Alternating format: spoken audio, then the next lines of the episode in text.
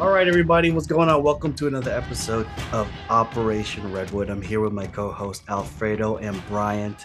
Um, today is a free flow conversation, but there are some things we want to hit on. So, Alfredo, how are we going to start this off, man? I know you got some fire under you right now, so we'll go with that.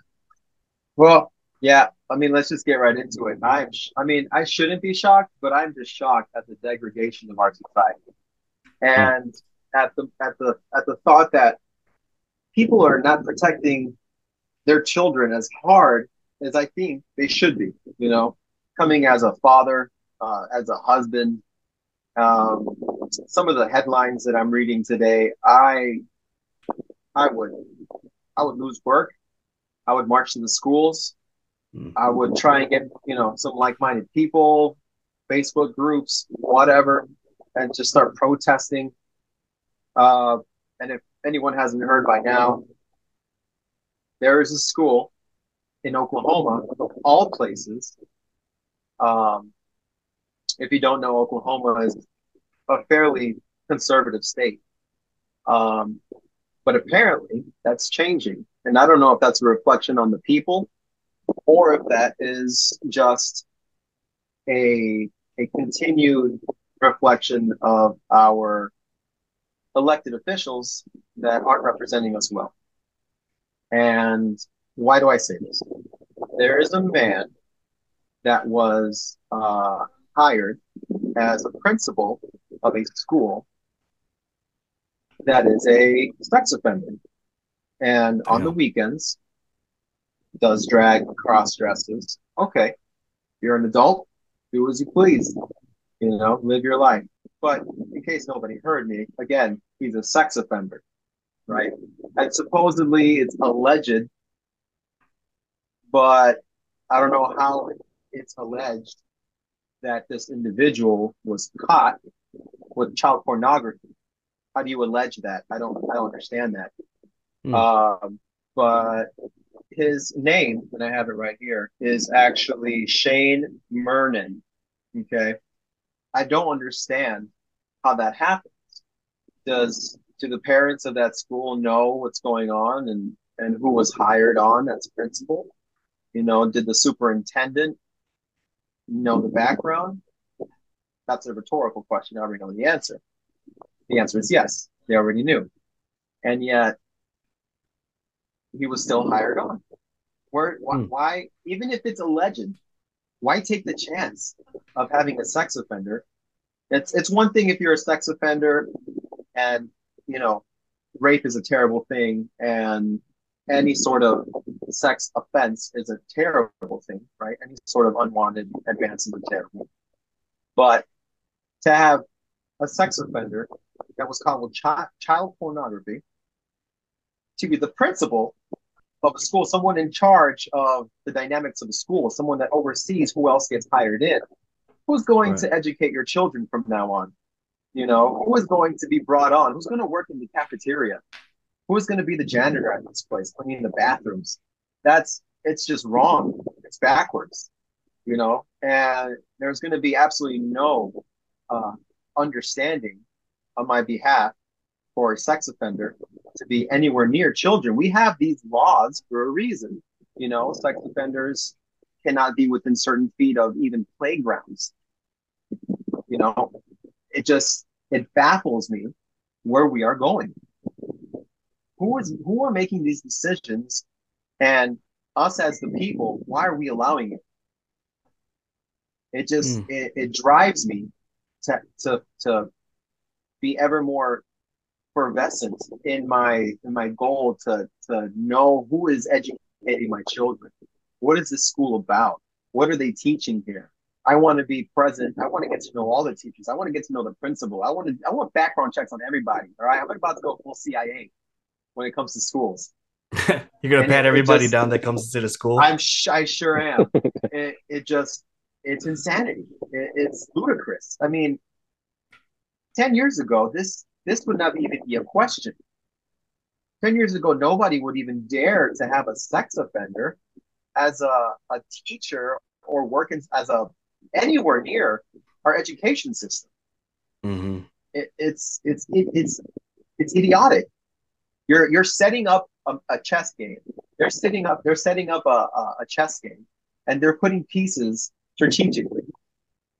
And whether or not you believe it's some part of a grand scheme or not, it really seems that way if you're paying any attention. And if you can think critically a little bit, you know, I'm sounding a little demeaning right now, but if you're if you have the ability to question things even a little bit and say, you know, let me look into this on my own. Let me not just accept things for what they are. Let me do my own research. Mm-hmm. Let me see if this is, you know, someone's telling me this is for your good. Let, let me see if it is for my own good. Is it for my benefit? Is it for the benefit of my family, from my friends, from my community? Is it good for my soul? I mean, I, I am not happy about this because you know how it is. It starts in one place and then it spreads. And out of mm. Oklahoma, of all places, I would think everybody would just march to the school and had words to say less. Does this say what uh, level of education this gentleman is the principal of? I want to say it's an elementary school. Let's hmm. uh let's let's look it up real quick. Um elementary. That's tough. Yeah, because yeah. essentially you're putting, you know, an individual that could really threaten these kids with adverse action and the kid not knowing how to go about communicating or being mm-hmm. fearful to communicate um, in yes. that situation that that is tough yes it really is it, it's almost like they're trying to decriminalize you know certain types of crimes and whatnot while others you know are still held as being like the worst thing um, in comparison with murder even even murders you know it's crazy yep and I've, I've said this before, they are normalizing a lot of weird things. I've said it before with Satan, but they're they're starting to normalize pedophilia. What do they call it now? Minor attracted person. What is that? You know, people are just changing the language. That's all they're doing. It's like Satan in the Eden, right? It's just changing language. The devil is back up to his old tricks. And it sounds silly, but it's true. It's the same game. It hasn't changed at all. But just nobody is doing their own research anymore. Nobody wants to. Everyone just hears something, they read a headline, and they regurgitate. They don't. They don't look anything else up for themselves. Yeah. And so, you know, lust is is is being changed. You know, um, fornication is being changed. Uh, uh, abortion, the, the, names, all these names, they're all being changed to something yeah. else. But they're all, they're all, they all have ancient names. They all have names that have been mm. the same for thousands of years. Yeah, absolutely. See, and I, I guess the only thing that I could relate this to biblically is um, when Saul was going through his, you know, periods where he was loving David, and then like shortly after finding out that David was you know, extremely successful in battle and whatnot, essentially envying him and then wanting to kill him. You know, mm. it, it yep. says in the Bible that Saul was tormented with a troubling spirit, and then the people surrounding him were offering him, um, you know, the playing of a harp, which yeah. I believe that David was doing, um, mm-hmm. and he was also the armor bearer for Saul. You know, so in all those things, um, Saul was essentially perverting what it was that David was doing for him to help further his kingdom into being something that was essentially taking away from it. Um, mm. it it's weird how nowadays we call the things that used to be evil good and vice versa. Mm. And to add on to what you were saying right before you you said good and evil and evil is bad, which is prophetic. You know, we, we know that in from, from the book of Revelations. Uh, a lot of people don't know about being thankful, right? Like you were saying, David was helping Saul. He was doing him a service. He was aiding him and, and building up God's kingdom for Saul, making Saul look good. Yeah. So instead of being thankful and giving God glory, he gets jealous and he gets angry and now he wants to send David away. He wants to kill David. So it sometimes we don't know a good thing when it's it's right in our face. Yeah. I think that kind of goes into one of the topics that I know that we were going to be addressing with the modern man, uh, father and husband, where essentially it, it feels as though um, a, a, real man is absent now, you know, um, mm-hmm. in a lot of mm-hmm. households, I should say, because I know that I'm president of mine, um, mm-hmm. where essentially it, it talks about how a man, you know, I don't want to say chastises, but you know, they they essentially probe issues uh, to make sure that essentially all the bases are covered for all the things that they have to worry about. And if you really recognize in the Bible how men that were utilized were really like flock leaders, um, shepherds, if you will, uh, but they were controlling the flocks. And those were the individuals that were utilized in the Bible to go about somewhat shaping the story. These individuals that were, I guess, back then they might have been seen in a higher regard than what they are now. Um, but you compare that same um, individual to the person now, um, that would be, you know, a farmer. You don't necessarily look at a farmer as being, you know, the worst person. Um, side like with the sanitation specialist, nothing against them, um, you know, but they don't carry the same weight as the the CEO of that billion dollar, multi billion dollar company. Mm. Um, and back then, you know, it's one of those things that um, I don't know. It's um, it's one of those things that it's it's worrisome because the individuals that we have now they they don't necessarily know how to lead and it's not necessarily as a result of something that they did um, it's something that they didn't have the opportunity to observe you know but how do we go about addressing the issue of you know manhood in yeah. america where it's it's kind of taboo now to be you know that that masculine individual you know what i mean where it, yeah. it's it's frowned upon to you know show any signs of testosterone where you know they, they want men to go about being more feminine and they want women to go about you know leading in everything. Not saying that's a bad thing. Um, but when you displace the man from the positions that they were generally holding uh, what does that do for the children and the future generations? Yeah. And i love that connection. And you you did it so masterfully because what we started off talking about this principal and, this and this sex offender is I 100% believe is an identity crisis linked to the lack of manhood, the lack of masculinity. Because let's just be real, if there was someone in that school who had the backbone to be like, "Yo, this dude's a sex offender. My kid goes to this school." Excuse my French, but F no. yeah, you know? Yeah. yeah, screw that. But we don't. It didn't happen. This this this person was still able to get into this seat of power of leadership in this school because there's no man that stood up and said no that is wrong alleged or not it comes as a result as the of the uh the cancel card, the cancel uh thing what are they calling culture. it? Cancel, yeah, cancel culture? culture? Yeah, I'm sorry. Yeah, the cancel culture is like scaring people out of being able to do the things that you shouldn't be scared to do. You know, calling out the individuals that are doing wrong. As mm. a result, you know, people are being called, you know, um, transphobic, homophobic, you know, whatever these things might be. When in reality, you might not have a phobia of, but you're you're trying to call things, you know, out for what they are and people yeah. don't like the fact that people are doing that anymore. Isn't that jacked up? It's like you're transphobic. Like i'm not afraid of them. I'm just like like let's just let's just like phobia phobia is fear. Yeah. I am not afraid of them. Yeah. Like it goes back like, to the rewording of words the, the, the new different definitions of words right? Yeah. Exactly. Yeah. Exactly and that that totally roots back into the definition of what a man is. Hence why we put together this organization this podcast this movement. Because each of us are in different stages of our lives yet we have such a common thing of we're just we're men trying to figure it out. And we're living in a world that is not trying to figure it out.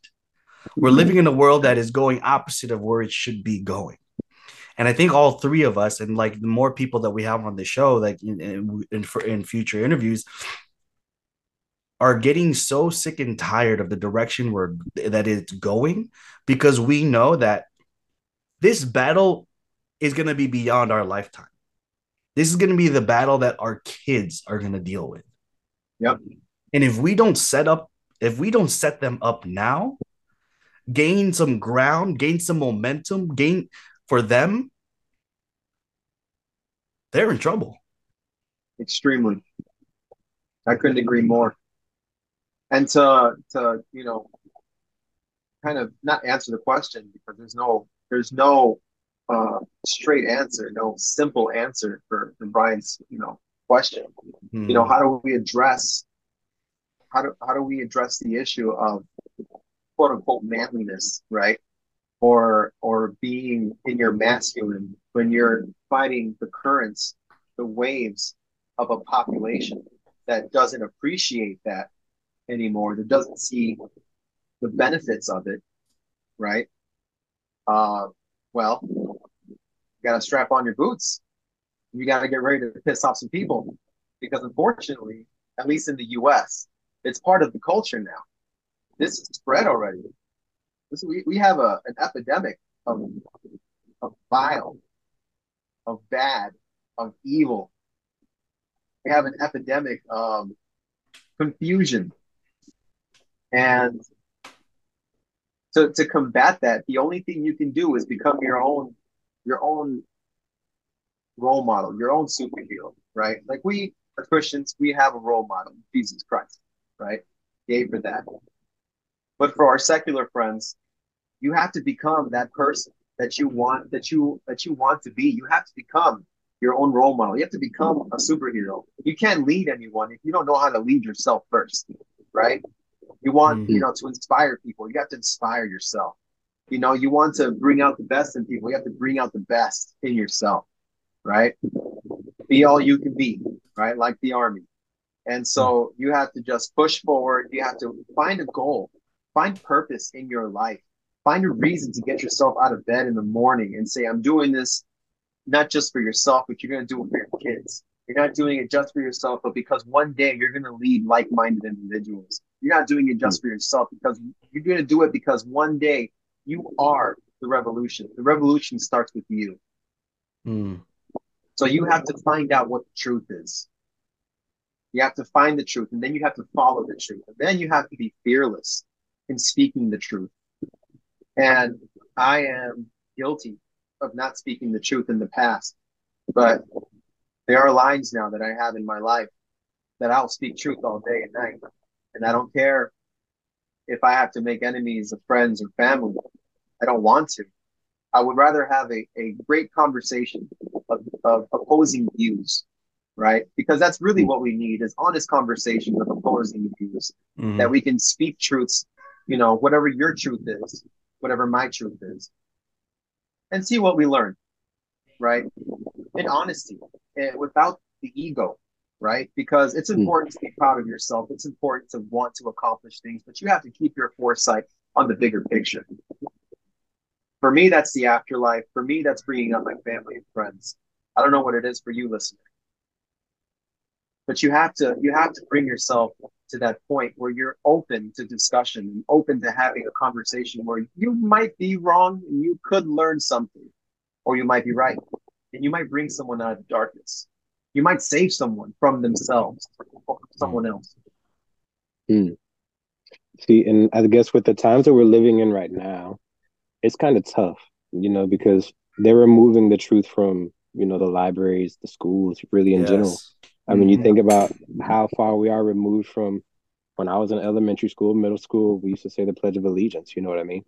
Um, yeah. To, you know, I don't, I don't know why, but they were talking about taking, you know, the under God out of the Pledge of Allegiance, and they don't even say the Pledge of Allegiance anymore. You know what I mean? Like, what, what's the reason? There's, there's not really a reason. Uh, if you don't say it, then what's what's the issue with having that in there? Um, but I guess people just have an issue with having, you know, the the secular clash with, you know, the religious. Um, so it's it's kind of worrisome because, as you already stated, in the future, people are going to end up having to seek out that truth but where are they really going to be able to find it if everything that mm. you know we use in modern day is going to be stripped from them the only truth that they're going to end up knowing, or um, otherwise, it's going to be the things that we pass down to them. And. I'm not sure if anybody is dealing with it right now, but I know I am. You know, with my teenager, you know, she she wants to be combative with everything, and you know, but I'm trying to speak truth. She's not necessarily able to see it that way because her friends' views, and then you know, just everybody that she encounters on a regular basis. What it is that society is pushing to her as being, you know, um, inclusive Mm. not saying that you have to, you know, exclude people from your activities and, you know, otherwise, but um, being able to know the difference between right and wrong is becoming so skewed uh, where everything that we're doing now could be questionable, you know? So, where exactly can people go for that truth in the near future when everything that we have now might disappear or just being rewritten, you know? Yeah. Mm. Angelo, I think you said this to me before that we could be the only Bible that anyone's ever heard or read. Yeah. You know, and mm. you're you're right, Brian. I mean, look, I I I read some headlines. I didn't really look into it, but um, apparently they're trying to make ChatGPT rewrite the Bible. Mm. You know, and uh, I don't know what that's about, but it could be it, it, i'm sure it is going along with what you're saying you know all these truths are being rewritten vocabulary definitions are being changed why because eventually the next generation is going to come by and there'll be a new set of books there'll be a new curriculum and now it's not that important that you do 60 sit-ups and you know 30 push-ups and you can do x amount of dips when i know that was the case when i was in school Mm-hmm. Now they don't really have that. Now we have an obesity problem. You know, there people are always, you know, preaching health that comes from a pointy object that, you know, and a syringe, right? But if you talk about being healthy by doing something that gets your heart rate up, it gets you sweaty every day, you know, push something, pull something, run. That's not health. No. Keep eating McDonald's though. That's really healthy. Mm. Don't get me wrong though. I I mean I, I like McDonald's, but I don't eat it anymore. Let's see. Yeah. And, but I guess all that kind of feeds into that the mental health epidemic that we're experiencing as well. You know what yes. I mean? Because with all these things being removed, not having the education of you know how to go about being healthy, um, and so on, just really just getting your information from YouTube, uh, mm. or you know individuals that claim to be experts, but you know they they read maybe less than what you did, and they're just regurgitating something that they heard from somebody else. You know, Social you, media. I know exactly. If you ever go on to YouTube and you ever look up anything fitness, you'll see this guy that pops up and he says, you know, um, these certain foods are killing your testosterone. You might watch that whole video, you know, five minutes, and he never mentions anything about which foods to avoid. You know what I mean? But if you subscribe right here, I'm going to give you all the details that you need. like, dude, I just wasted all this time, and all you said was, you know, there was something that I'm supposed to be avoiding, but I'm not. Tell me what I need to know. So we're wasting so much time in those kind of things, and then you just get to the point where it's like, why am I even bothering? Mm. I, I'm looking for this information and I can't find it. Where do I go? And then the sources that you're rolling to, they, they're not giving you anything of substance you know so the people that actually have anything you know to them uh, they're saying you know th- this is pointless uh, i'm not able to find the information that i'm looking for even though i'm overloaded with information on a daily basis 100% I, I think that that's exactly the case it's like you know let's say pre let's let's date back pre-internet right you had to go to the library you had to do your own research you had to do your due diligence read, study, do all these different things. And then when the internet came out, you have a flood of information at your fingertips. You can have it at like the drop of a dime. You can learn anything and everything that you want. So it's not like it's not even a, it's not a lack of resources. It's a lack of being resourceful. Mm-hmm. Right? Absolutely. Find the right information. Find the truth. But sometimes it's even harder to find the truth if you dilute it with a lot of things that that look similar like and I, I think i think i mean i know we're I, I love where this conversation is going because if you just look at if you take a step back and look at where the world is going God had this initial plan for us to live with him in the Garden of Eden. Right? And then we started exploring alternatives. And then from there, it just spiraled out. We could have had it. We could have been there. But because we we settled for something subpar, something we thought might be better, but it really wasn't. That momentum just kept on going and going and going. And I'm going to share this with you guys. I know you guys got some nuggets with you, but I want to I want to put this out there. This was so profound and I, I i truly believe that god speaks to us not in the loud like storms and thunder and angelo listen to me right like i don't believe it's god i don't I, for me at least god doesn't speak to me like that god speaks to me when things are quiet when things are calm when he has my attention when i'm not thinking of this and doing that when i'm being present and yesterday it was a really, really cool opportunity because you guys know my leg is busted, so I can't do my normal routine and workout and stuff. So I'm spending a whole lot more time with Lana, my two year old. And I have this app on my uh, iPad. You know, I usually take my notes on my iPad. But yesterday she just really wanted to play. So I'm like, okay, baby, I got, to finish some work and then, you know, we'll play. She just kept bugging me. So I pull up this app and it's basically the Bible, but for kids and it's really cool. It's interactive. You know, there's a lot of things that it's like in the beginning, blah blah blah, and there's a lot of interactive cartoons, and she's able to press it, and it's it's it's a really cool thing. I'm like, okay, cool. I've read this. I know what this is. We get to the part where um, in Genesis, the beginning of time, where, where God created um, heaven, or sorry, did he get when he created the earth and man and woman. And there was a part that uh, uh, there's a part where it was reading the story back to us where I never heard this. I was like, what? I, I, I was like, wait, wait, wait, hold on. I have to rewind. She's all pressing buttons. I'm like, baby, stop, baby, stop. like, Papa has to learn something really quick. I did not hear that part. and, and I have it pulled up right here. And in this app, it was talking about Genesis 3:15. And I'm going to read this to you guys really quick. And in context, this is like right after um, the serpent tricks Eve. Uh, Eve bites the apple, then gives it to Adam. Adam bites the apple, and now God's like, "Hey, what's going on here?" And then and then God finds them, and um, basically, this is now at this point in Genesis three fifteen, God is speaking to Adam and Eve and the serpent as well. This is Genesis three verse fifteen. And I will put enmity between you and the woman, and between your offspring and hers he will crush your head and you will strike his heel. I think this is why there's such an attack on men. Because in the Bible, God says that Eve's son, he will crush your head. I think that's where this whole attack on men, I think this is why the devil's attacking the, the identity of men so much because his fall will come from man. And I'm a newbie at this stuff. So you guys tell me what you guys think. Um, you are not wrong, right?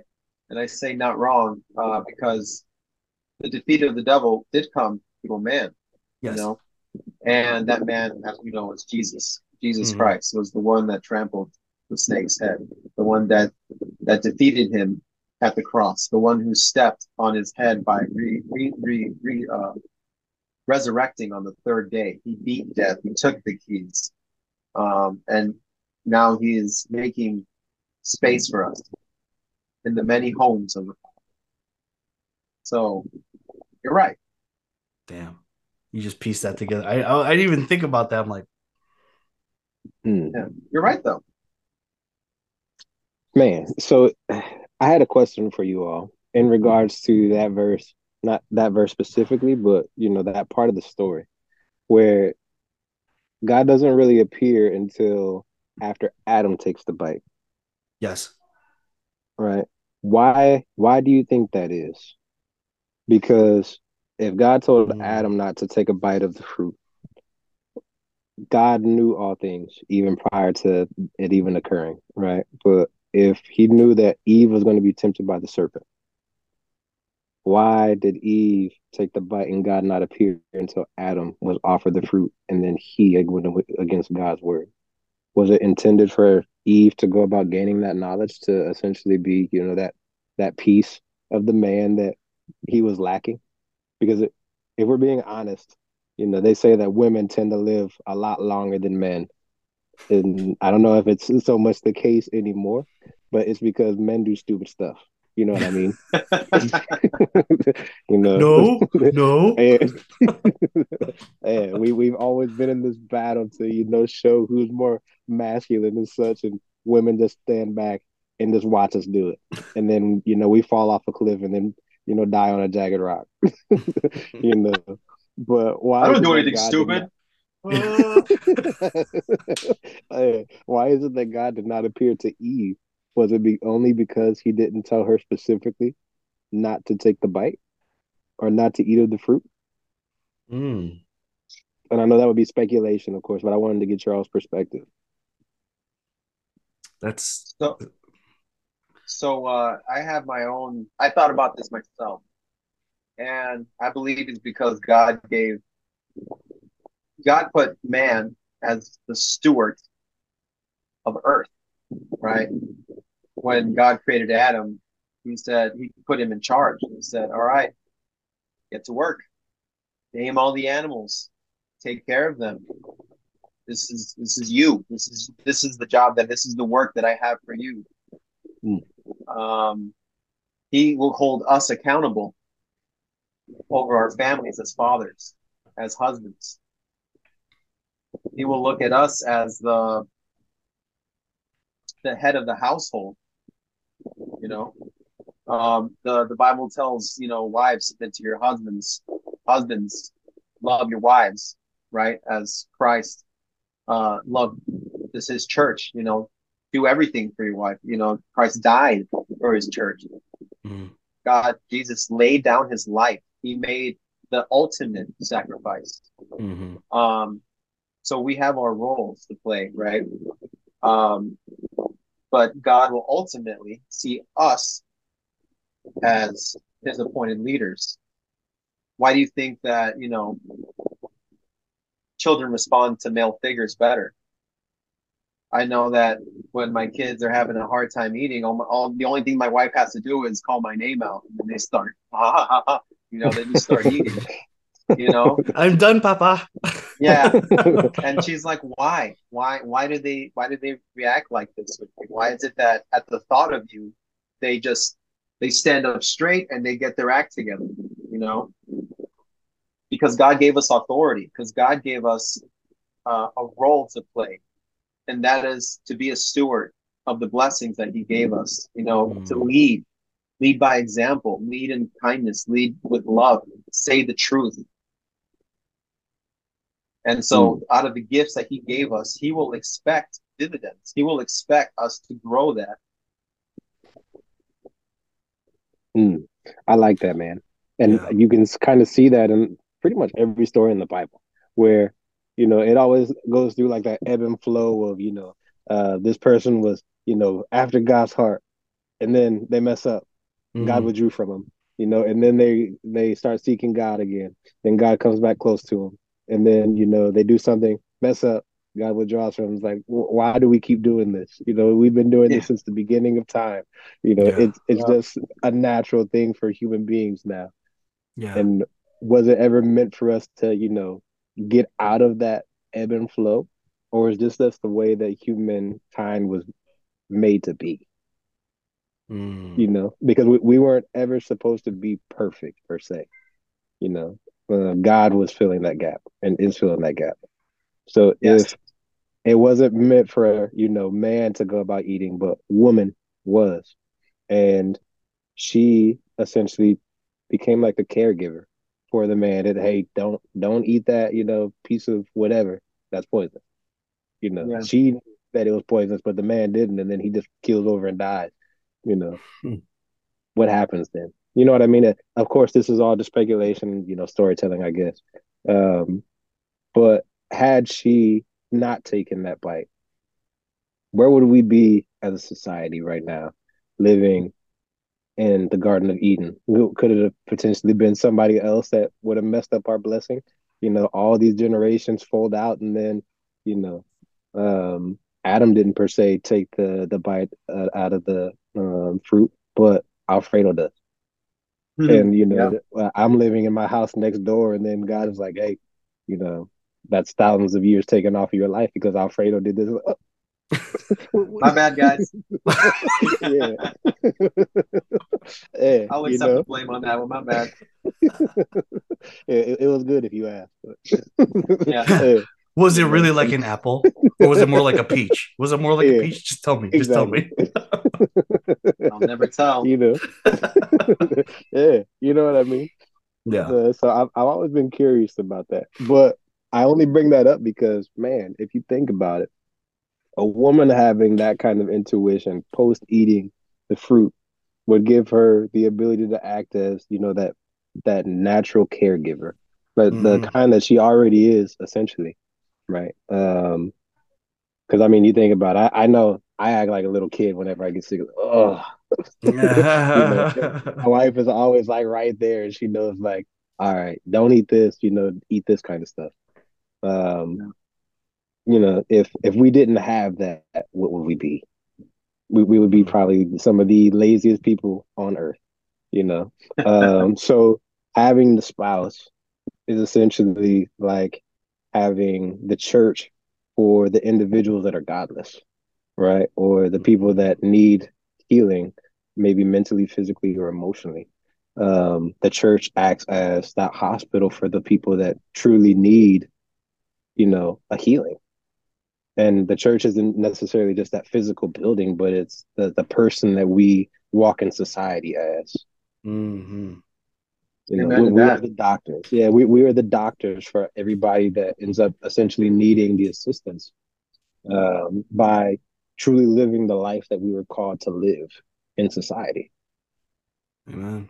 Amen. Yes. And Alfredo said it earlier, you know, like I, I, forgot who said it, who said it to me. It, it was a pastor, but uh, he was like, You may be the only Bible somebody reads.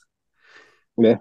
And you know what I mean? It's like and, and and people will look at you not on what you say, but what you do. Just like mm. our kids.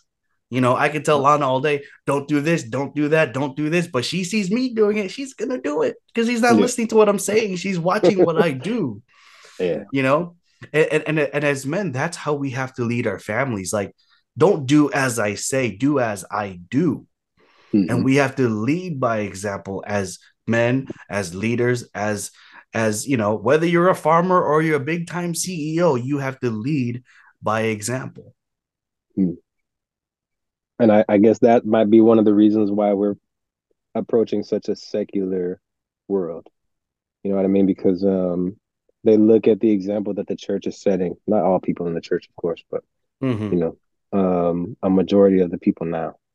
Can't even say majority, but a good portion. We'll say that um, where they're not necessarily living the way that people think that a Christ follower is supposed to live.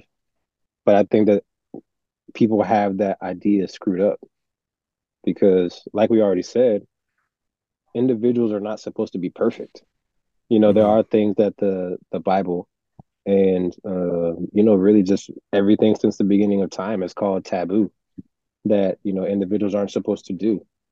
Um, but people think that Christians are supposed to be living this this life that is like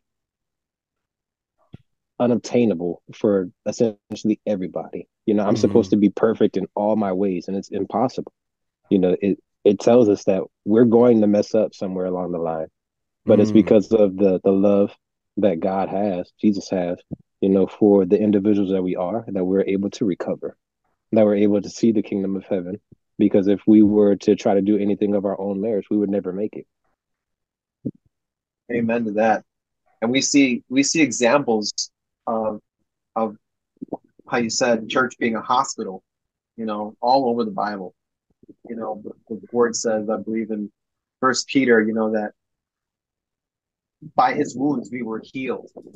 You mm-hmm. know, with him he took our sicknesses, with him he took our sins on the cross so that when we accept him as Lord and Savior, the old man dies and we can die. We may die with our sins. And when we are reborn, we are reborn with Jesus.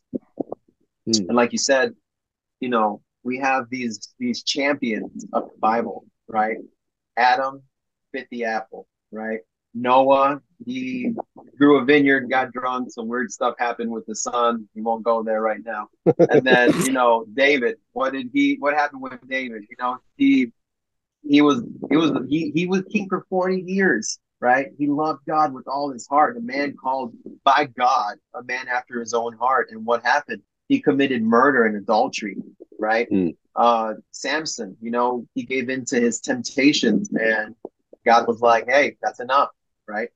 Um all these all these individuals, don't get me wrong, we're we're saved and we're, we're with God, but they all just go to show us that no one could do it Mm. And the gospel tells us that we could we couldn't have saved ourselves. That's why God had to become flesh. He had to become the incarnate version of himself, sending his one and only beloved son.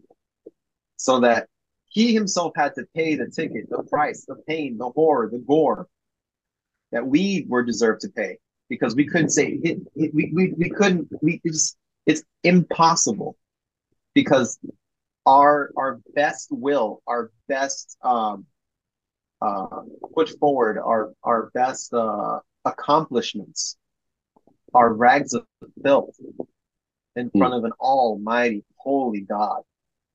Mm. But He loves Amen. us so much that He sent the example. And just like you said, we're incapable. This corruptible body, until He comes to, for His church, this corruptible body will just continue doing that being corrupted.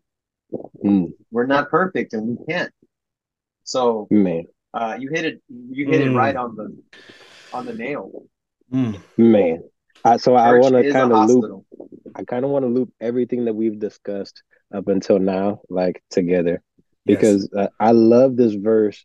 Um, it's about Esther.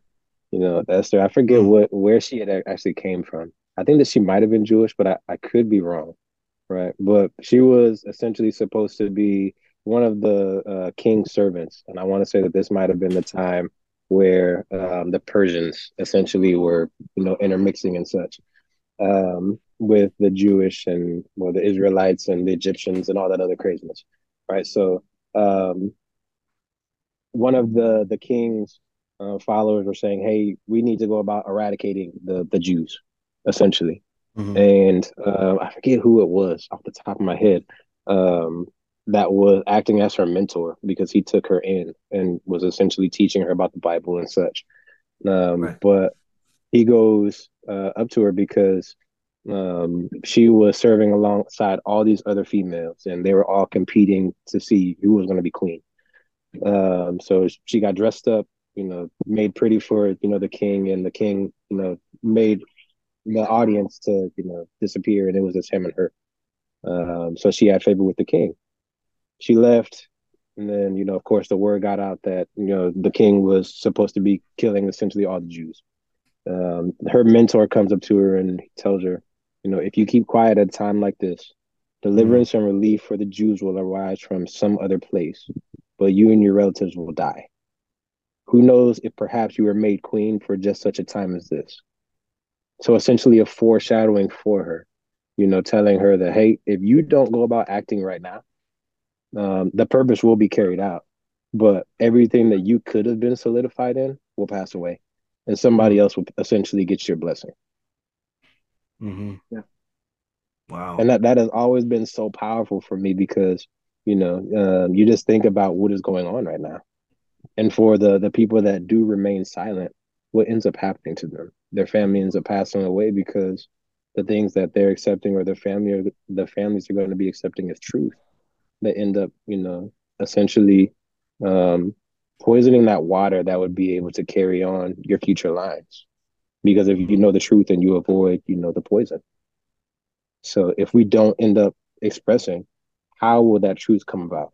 And i guess it says here you know it will come about and where you could have you know had some kind of portion in that everything that you worked for you know everything that you've established for yourself essentially or that god had gave you is going to pass away and something else will rise up something you know ten times better, more than likely.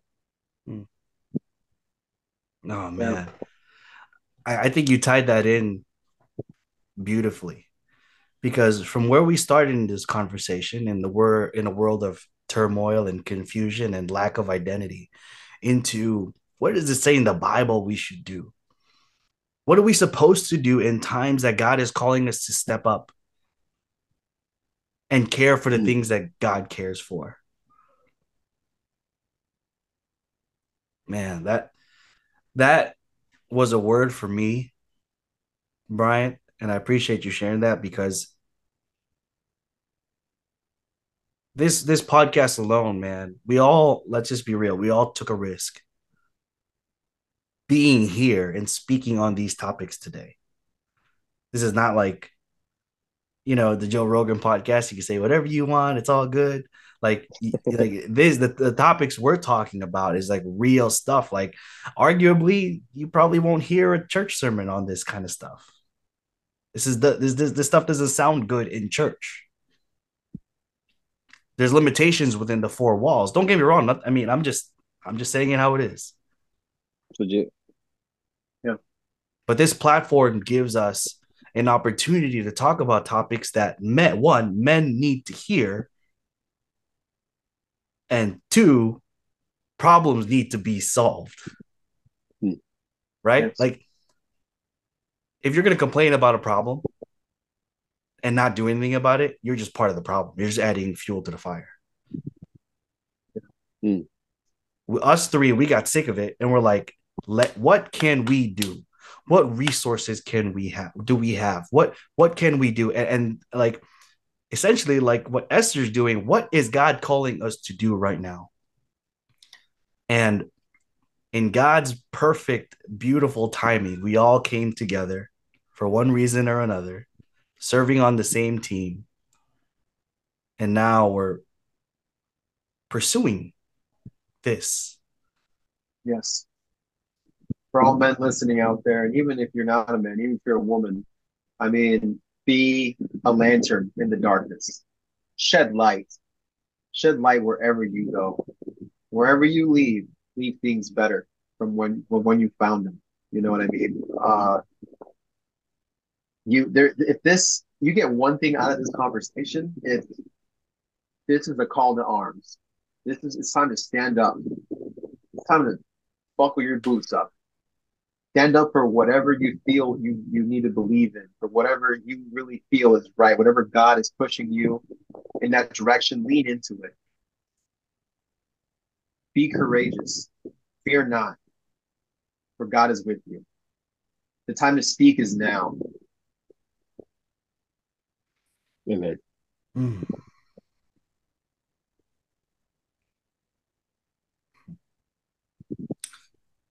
Something that you you said earlier, uh, both of you had actually mentioned it,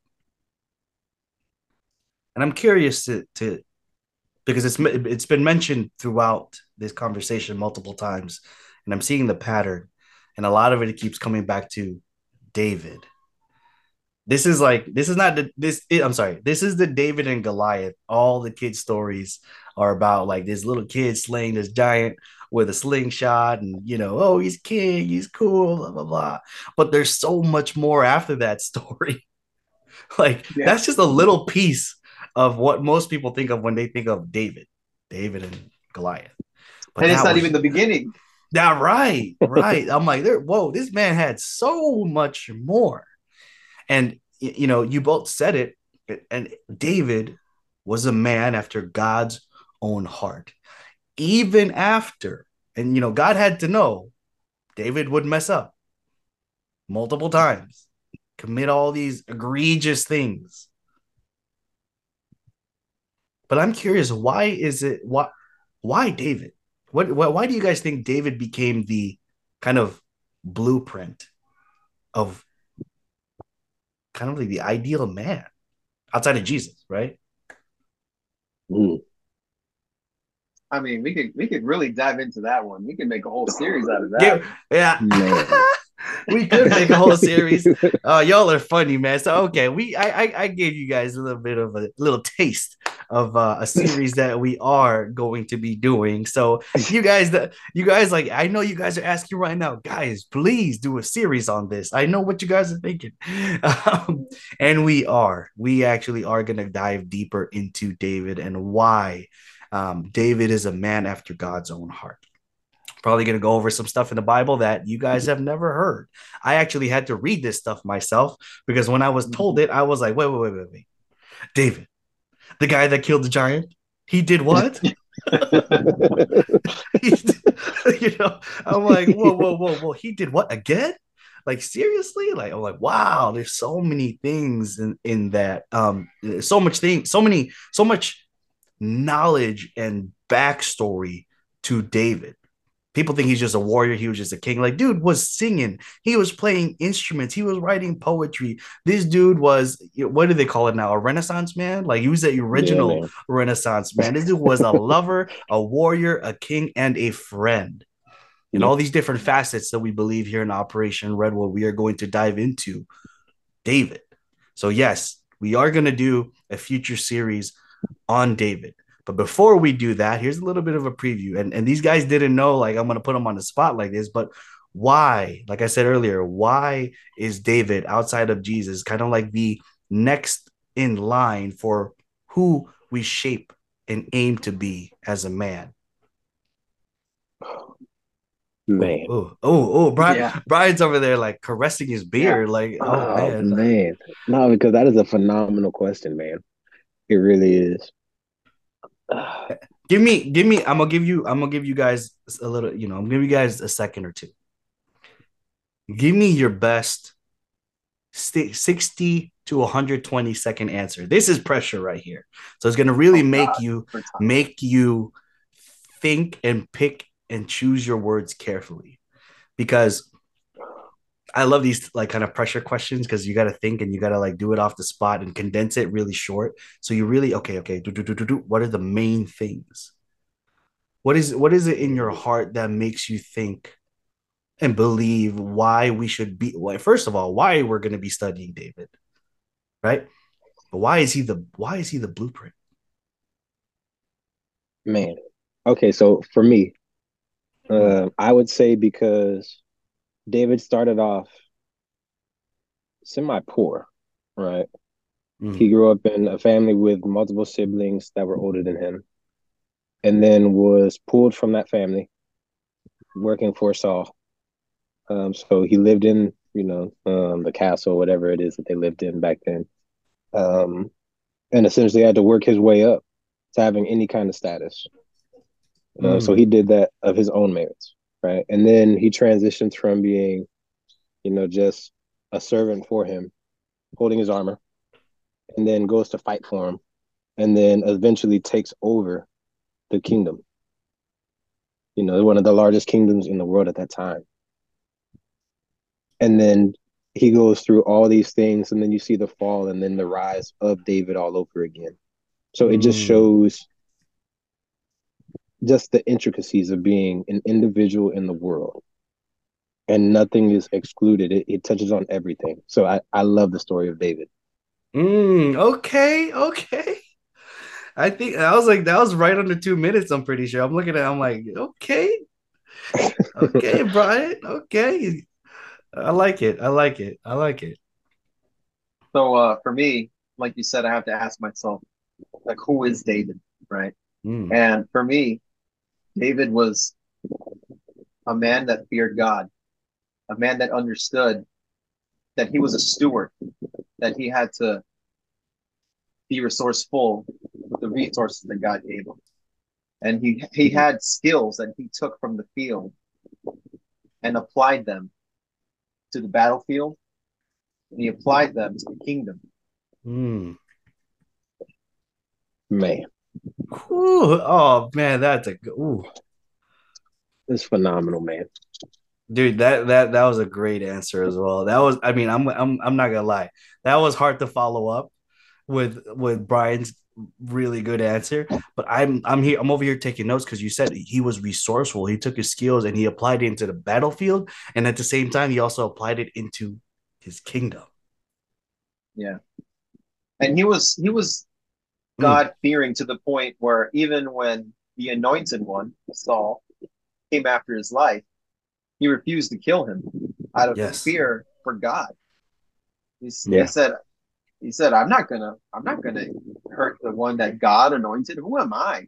Mm, I am, I am just a flea." That's what he would refer to himself as before the presence of the Lord. I'm just a flea. Who am I to try and harm God's anointed one? That amount of humility with God and the amount of ferocity that he had in the battle and the amount of love that he had for his sheep when he was tending them and he would save them from a bear or lion with his bare hands. What Goliath? Exactly. Oh man, David is a Um, phenomenal dude. I, I'm really looking forward to looking at him. I'm not gonna lie to you. I am more now. Yeah, I really am. That's so good. That is so good. For everyone listening, they're probably like, okay, there's more to this guy and Goliath. Like, and trust me, this is going to be a series where it's probably going to be. It, it is. I already know it's going to be multiple episode series, so we're just going to have to figure out like, We'll do it by When- chapters. Don't worry. yeah, how we're going to break this down and how we're going to um, slowly give it to you guys so that you guys you guys can learn and listen and follow along as we dive into David, and you guys can be there listening as well. So Man, I love, I love, love, love this conversation as a whole because we we started on topics that were real, current, very very relevant, and yet by the grace of God we were able to tie it all in into something beautiful. Where we started with like kind of dark and edgy, is real, and to end with hope. Yes. because at the end of the day as dark as the as the world may get god calls us to be the light to bring hope hmm. Amen. So i am so appreciative of you guys my my my co-host my brothers my my my guys. I appreciate you guys. Um i can't wait to dive into david.